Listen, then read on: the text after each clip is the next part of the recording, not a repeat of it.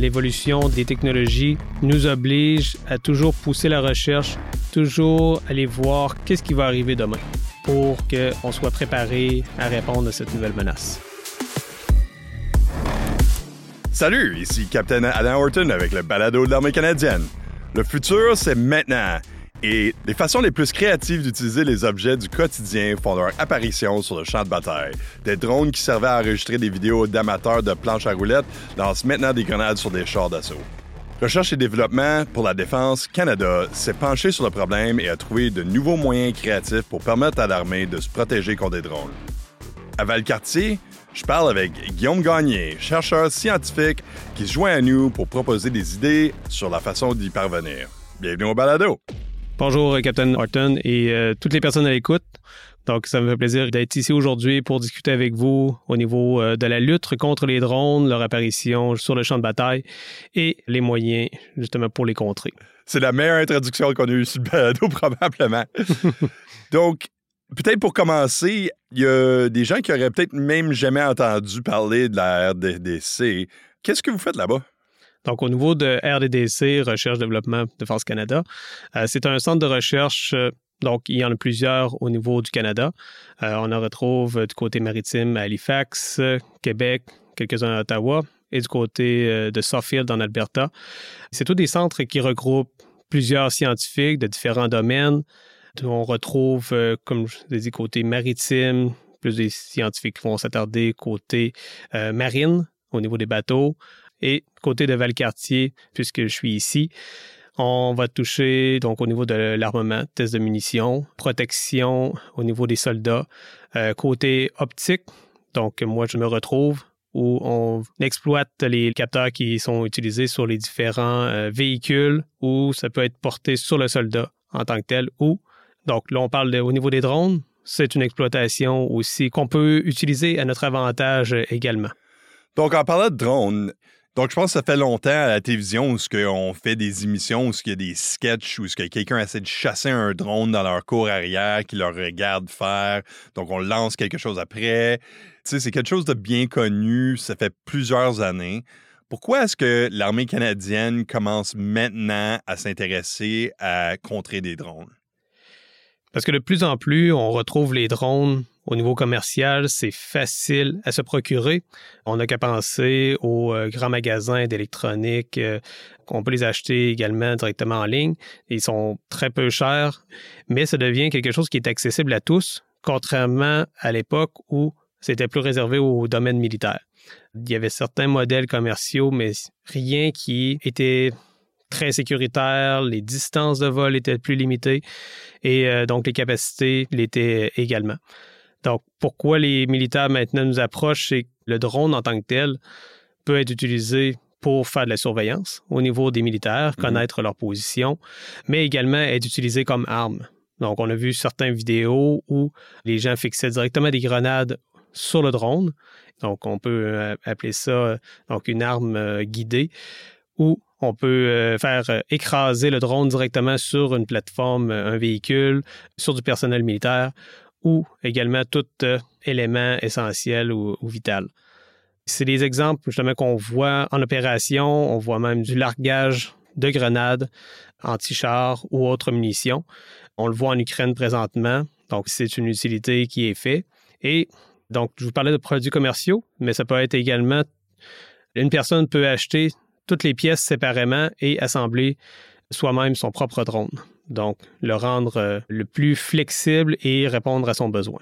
C'est sûr, comme vous dites, euh, surtout avec aussi l'accessibilité des imprimantes 3D, vraiment il y a un espace de créativité où ce que tu peux construire un drone qui fait presque n'importe quoi. J'ai regardé une vidéo à YouTube euh, la semaine passée, puis il utilisait un drone sur l'eau contre un vaisseau.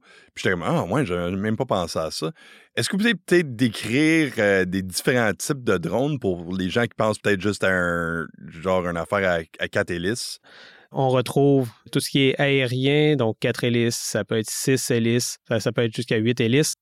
C'est certain que ceux qu'on retrouve beaucoup sur le marché et constituent la menace euh, prioritaire, c'est beaucoup les, drones qui sont donc euh, quatre hélices, les, petits qu'on peut acheter, se procurer facilement. Mm-hmm. On retrouve aussi tout ce qui est à voilure fixe. Donc, il y a différentes dimensions à ce niveau-là. On peut partir de petits drones qui sont commerciaux jusqu'au domaine militaire où on se retrouve euh, quasiment avec, la, avec une plateforme qui est aussi grosse qu'un avion euh, habité. On n'a qu'à penser Predator, euh, donc du côté américain, qui est utilisé pour faire la surveillance et aussi qui constitue un drone armé. Donc les drones, donc tout ce qui est système autonome qu'on appelle aussi, ça touche aussi le côté maritime, que ce soit un bateau. Ça peut être également sous-marin. Ça, c'est deux utilisations. On en voit également du côté euh, commercial, ce n'est pas euh, seulement côté militaire. Aussi, il y a tout ce qui touche terrestre également. Plein de véhicules. On voit de plus en plus de robots pouvant se déplacer seuls. On n'a qu'à penser euh, aussi Amazon qui font de la livraison par robot. Ouais, c'est pas encore au point, euh, mais bon, donc ça, ça fait simplement partie du, développement de la technologie. Mais ça répond à des besoins côté militaire. Il y a des concepts de mules qu'on peut parler où les militaires sont déchargés de leur matériel. Ils peuvent mettre ça sur un véhicule terrestre. Ils n'ont qu'à faire leur mission. Le véhicule va les suivre. Et comme ça, ça libère, ça apporte moins de problèmes euh, physiques et corporels au niveau du soldat. C'est vraiment vaste comme définition. Il y a des drones qui sont en forme d'animal, comme des à plusieurs hélices, à voilure fixe. J'aurais même pas pensé, par exemple, des prédateurs. C'est des drones assez larges à voilure fixe, mais j'entends dire qu'il y en a aussi des très petits à voilure fixe qui ont une bonne capacité de rester dans les airs pendant une période de temps assez prolongée. Oui, oui. Donc, euh, il y a certains drones, ben, tout ce qui est voilure fixe, habituellement, ont des endurances beaucoup plus grandes que euh, ceux à seulement hélice. On a aussi la combinaison entre euh, euh, ce qui appelle euh, décollage vertical, qui combine à la fois les avantages d'être à hélice, où on peut faire un décollage vertical, et ensuite on utilise la voilure fixe pour pouvoir avoir aller chercher l'endurance que nous permet la voilure fixe. Donc c'est des choses qu'on voit également sur le marché. Avec toutes ces sortes de drones là, quels outils est-ce que vous avez développés pour contrer les drones?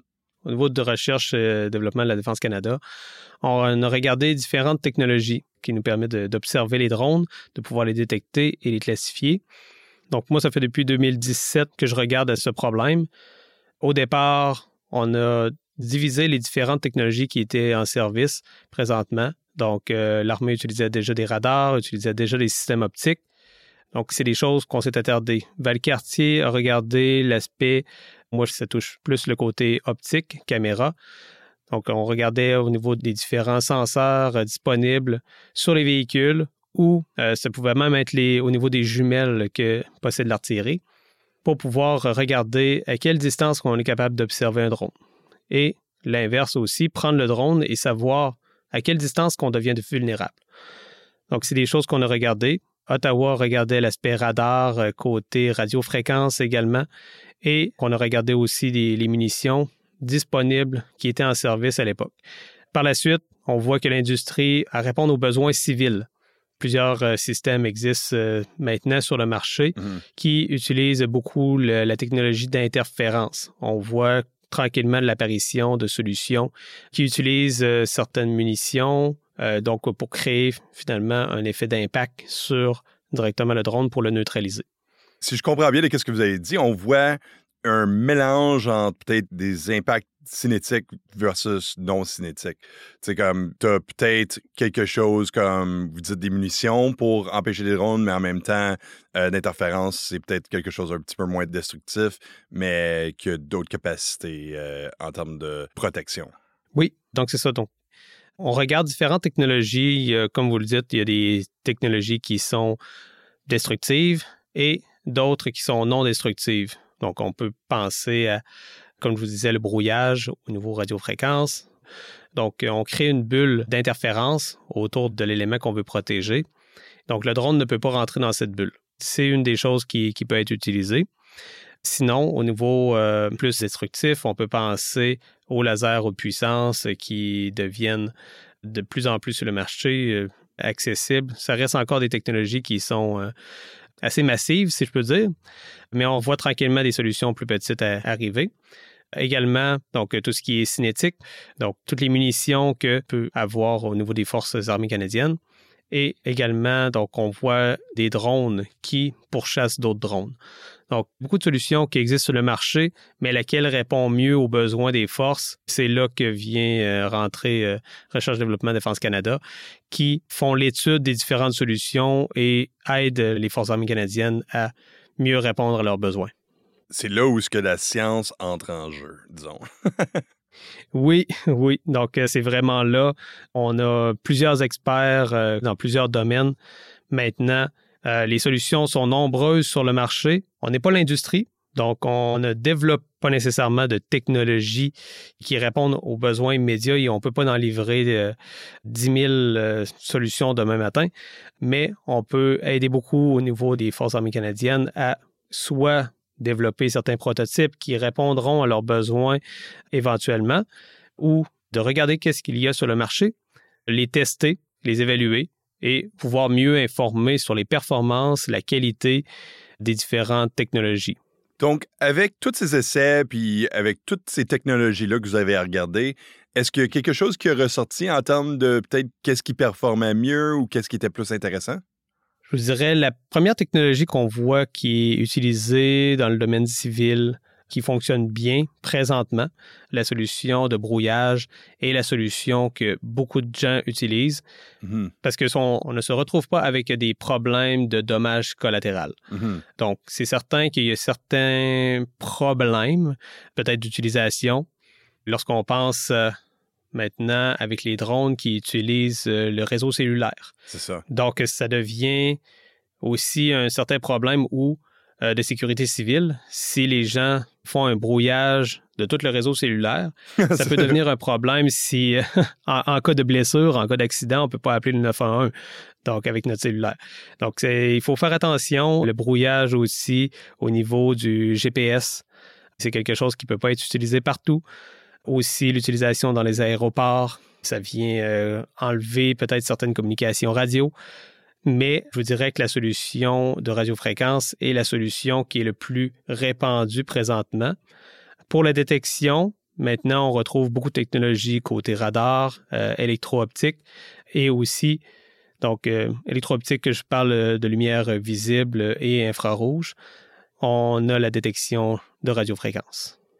Comment est-ce que vous avez fait les essais sur ces technologies-là? C'était quoi votre processus? On a différents tests, différents essais qu'on a faits au cours des dernières années. Certains tests ont été faits uniquement côté détection. Est-ce qu'on, à quelle distance on est en mesure de détecter le drone, que ce soit à voilure fixe. Euh, on le fait avec certains drones euh, militaires, dont le Raven, le Puma, qui sont euh, présentement en, opération, mm-hmm. mais également donc des, des, systèmes commerciaux. On a testé radar, électro-optique, détection radiofréquence, et Ensuite, on s'est intéressé à la partie de neutralisation au niveau du drone, que ce soit non destructeur ou destructeur. Ça s'est fait justement donc euh, parfois uniquement avec les différents centres de recherche et en collaboration avec différentes unités de, l'armée. Mais aussi, on a eu deux essais qui viennent du programme d'innovation qu'on appelle euh, Sandbox. En gros, c'est qu'on invite des compagnies à venir euh, tester, évaluer leur technologie dans un environnement contrôlé. Parfois, lorsqu'on voit des vidéos sur YouTube, on voit les beaux résultats. C'est ce qui nous est présenté par l'industrie euh, et c'est tout à fait compréhensible. Donc, euh, même au niveau de la recherche, qu'est-ce qu'on présente à nos partenaires? Souvent, on, s'assure de montrer les belles choses, mhm. tout en mettant des, des, bémols à certains endroits pour euh, garder une transparence à ce niveau-là. Mais ce que je voulais dire, c'est l'industrie est invitée de pouvoir euh, présenter leur technologie, que ce soit uniquement euh, de détection ou de neutralisation ou une combinaison des deux. On voit des systèmes très complexes, très complets également, mais ça peut être aussi des technologies qui sont euh, très efficaces pour la neutralisation et exploitent peut-être les technologies d'une autre compagnie pour la détection. Quand vous dites sandbox, est-ce que vous pouvez décrire un petit peu le format de ces essais-là? Donc, le sandbox, ça se déroule sur plusieurs semaines. On laisse le temps, on laisse un temps qui est discuté entre la compagnie et les organisateurs pour déterminer combien de temps ils ont besoin pour faire l'installation et quel test qu'ils aimeraient faire. Donc, on leur propose déjà certains tests où on peut placer le drone à plusieurs kilomètres, faire une approche euh, euh, de différentes façons, haute altitude, basse altitude, différentes vitesses euh, d'approche. Donc, ça devient toujours des tests qui sont contrôlés par nos organisateurs. On se retrouve avec des fois plusieurs sites où on peut tester plusieurs technologies en même temps durant la même semaine. On a des équipes qui agissent comme la menace et mhm. la compagnie répond plus donc pour faire la protection. Des fois, les, scénarios sont très contrôlés, mais parfois on laisse place à l'imagination et on peut euh, faire preuve euh, d'un peu euh, de créativité pour arriver avec différents scénarios qui surprennent parfois les compagnies. Pouvez-vous donner un exemple? Ah, ben, on peut s'amuser à utiliser une autre technologie, donc utiliser des fréquences différentes. Donc, changer les propriétés de l'appareil pour qu'il soit dans une fréquence qui est aux limites de ce que les systèmes euh, peuvent faire au niveau de détection euh, radiofréquence, si, je peux dire, ou euh, la, neutralisation. On, peut arriver avec des vraiment plusieurs drones en même temps. Des fois, certaines technologies ont peut-être un petit peu plus de, de difficultés à gérer et neutraliser plusieurs drones en même temps. Aussi, on a déjà fait quelques tests où on testait la, capacité, mais on rajoutait une balle sur le drone juste pour faire une simulation d'un largage de grenade, supposons. Mhm. Donc, si l'équipe euh, de menace était en mesure de lancer la balle près des gens, près de l'appareil, ben, donc, eux, étaient contents de leur côté parce que c'est toujours un, peu un jeu en termes de l'équipe de menace essaie toujours de trouver le point ou l'élément qui va nous montrer les limites finalement de l'appareil qui va être testé. En parlant de limites, j'imagine que surtout dans des systèmes anti-drones, vous avez parlé de laser plus tôt, des lasers, ça a besoin de beaucoup de jus pour, on va dire, détruire un drone, j'imagine. Je suis sûr qu'il y a des différents niveaux de portabilité ou de puissance. C'est quoi les problèmes dans ce domaine-là de, gestion d'équipement? C'est certain qu'on retrouve plusieurs euh, technologie laser. Ce qu'on voit sur le marché, donc il y a des systèmes qui sont installés dans des euh, conteneurs maritimes, donc où on installe euh, toute la puissance nécessaire, le poste de contrôle et tout ça. Il y a des solutions qui ont 10, 20, même 30 kilowatts. Euh, c'est des solutions qui sont grosses, qui peuvent protéger sur de grandes distances, mais tranquillement, on voit des solutions qui sont plus petites qui peuvent s'installer sur des véhicules qui sont euh, donc alimentés directement par les génératrices euh, se trouvant sur les véhicules euh, blindés, par exemple. Et donc, ça nous permet finalement d'avoir une solution transportable et plus flexible, si je peux dire. Ouais, c'est pas un soldat qui va transporter un conteneur maritime. Non, non, non, non, c'est certain.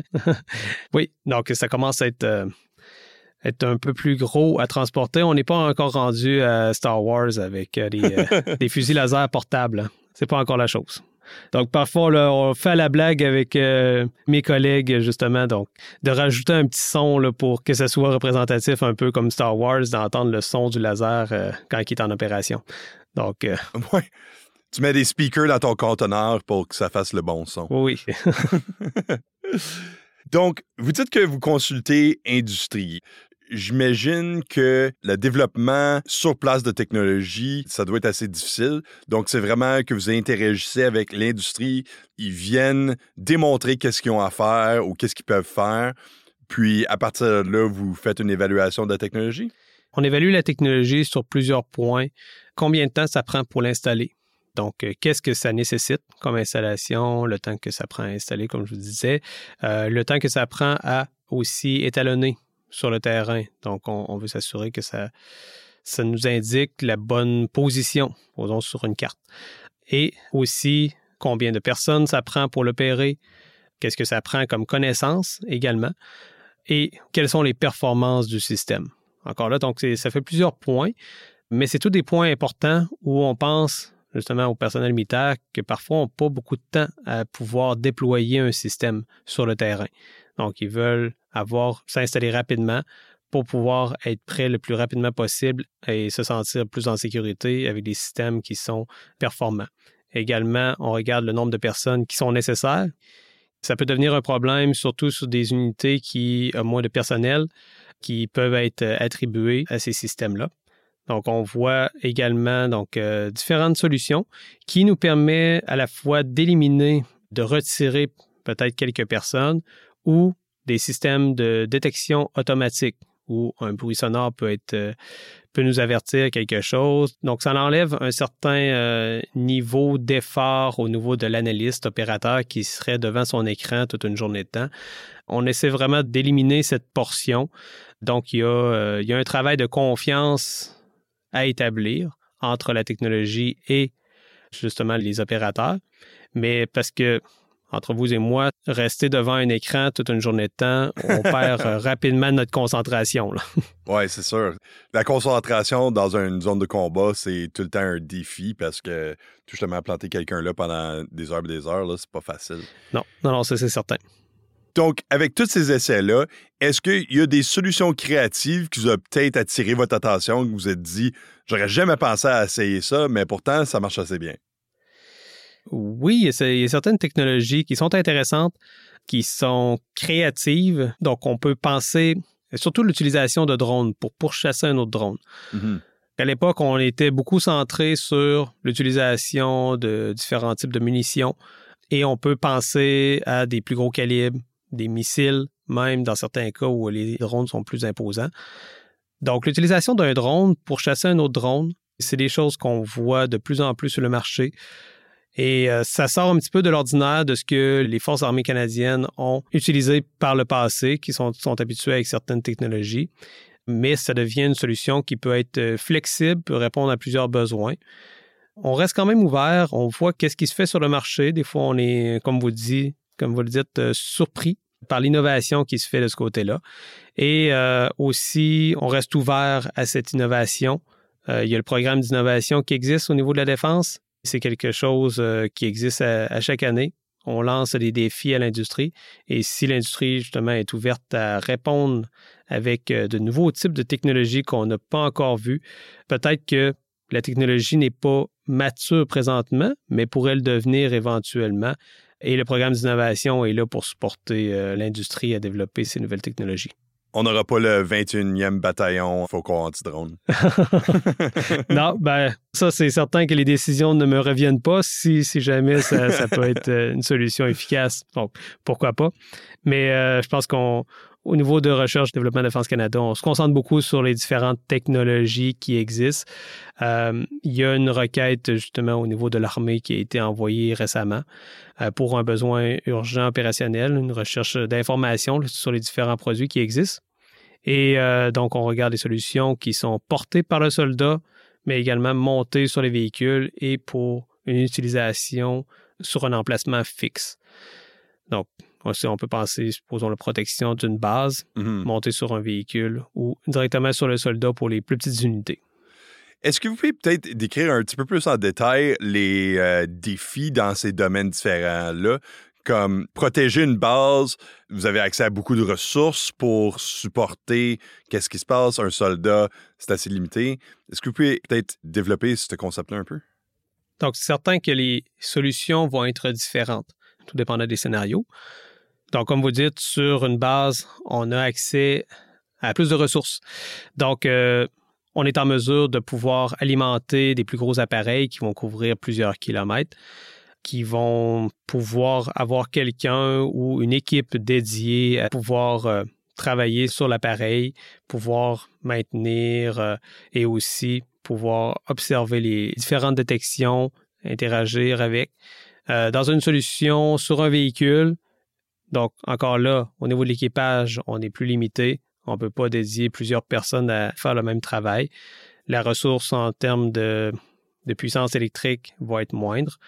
Donc, on va se retrouver avec des systèmes qui vont être plus petits, donc moins lourds, qui vont pouvoir couvrir une zone qui va être euh, intéressante pour la protection des militaires, mais va être un petit peu moins que les solutions qui sont sur des systèmes, donc au niveau de la base.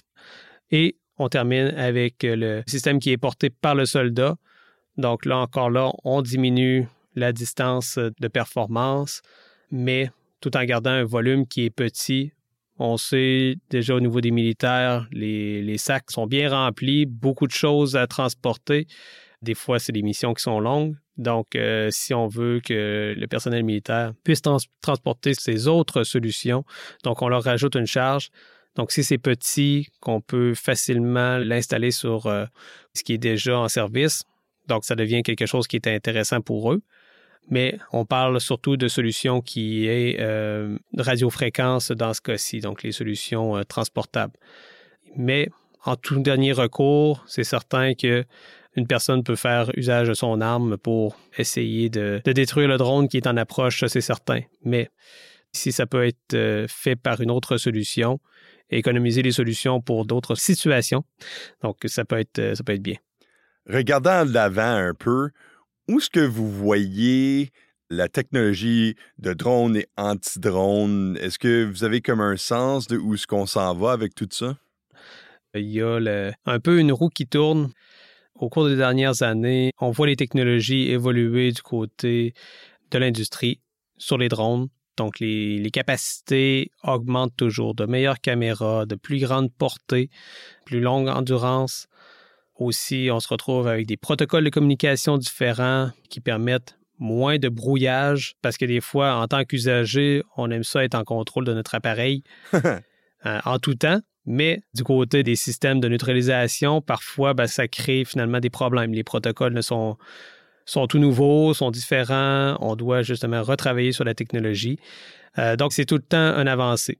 On voit de plus en plus des systèmes sur le marché qui, on peut les laisser de façon totalement autonome. Donc, même si la neutralisation, donc du lien de communication entre le drone et le contrôleur était perdue, le drone continuerait quand même sa course mhm. vers l'objectif qui lui est fixé. On voit ça arriver, donc c'est pour ça que on regarde d'autres types de solutions. La solution de brouillage fonctionne présentement. À la vitesse que les, technologies évoluent, peut-être qu'on va être euh, tourné vers des solutions qui sont cinétiques, des drones qui vont pourchasser d'autres drones. On a une panoplie de choses qui doivent être testées, nous oblige à toujours pousser la recherche, toujours aller voir qu'est-ce qui va arriver demain finalement, pour qu'on soit préparé à répondre à cette nouvelle menace. Bon ben, merci beaucoup d'avoir pris le temps de nous parler de toute votre recherche que vous avez faite au sujet. Oui, ça fait plaisir de pouvoir parler, discuter avec, avec vous, Capitaine. Merci. Merci beaucoup. Ça, c'était Guillaume Gagné, chercheur scientifique avec ADDC à Valcartier. Et moi, je suis Capitaine Adam Horton avec le balado de l'armée canadienne. Prenez soin de vous.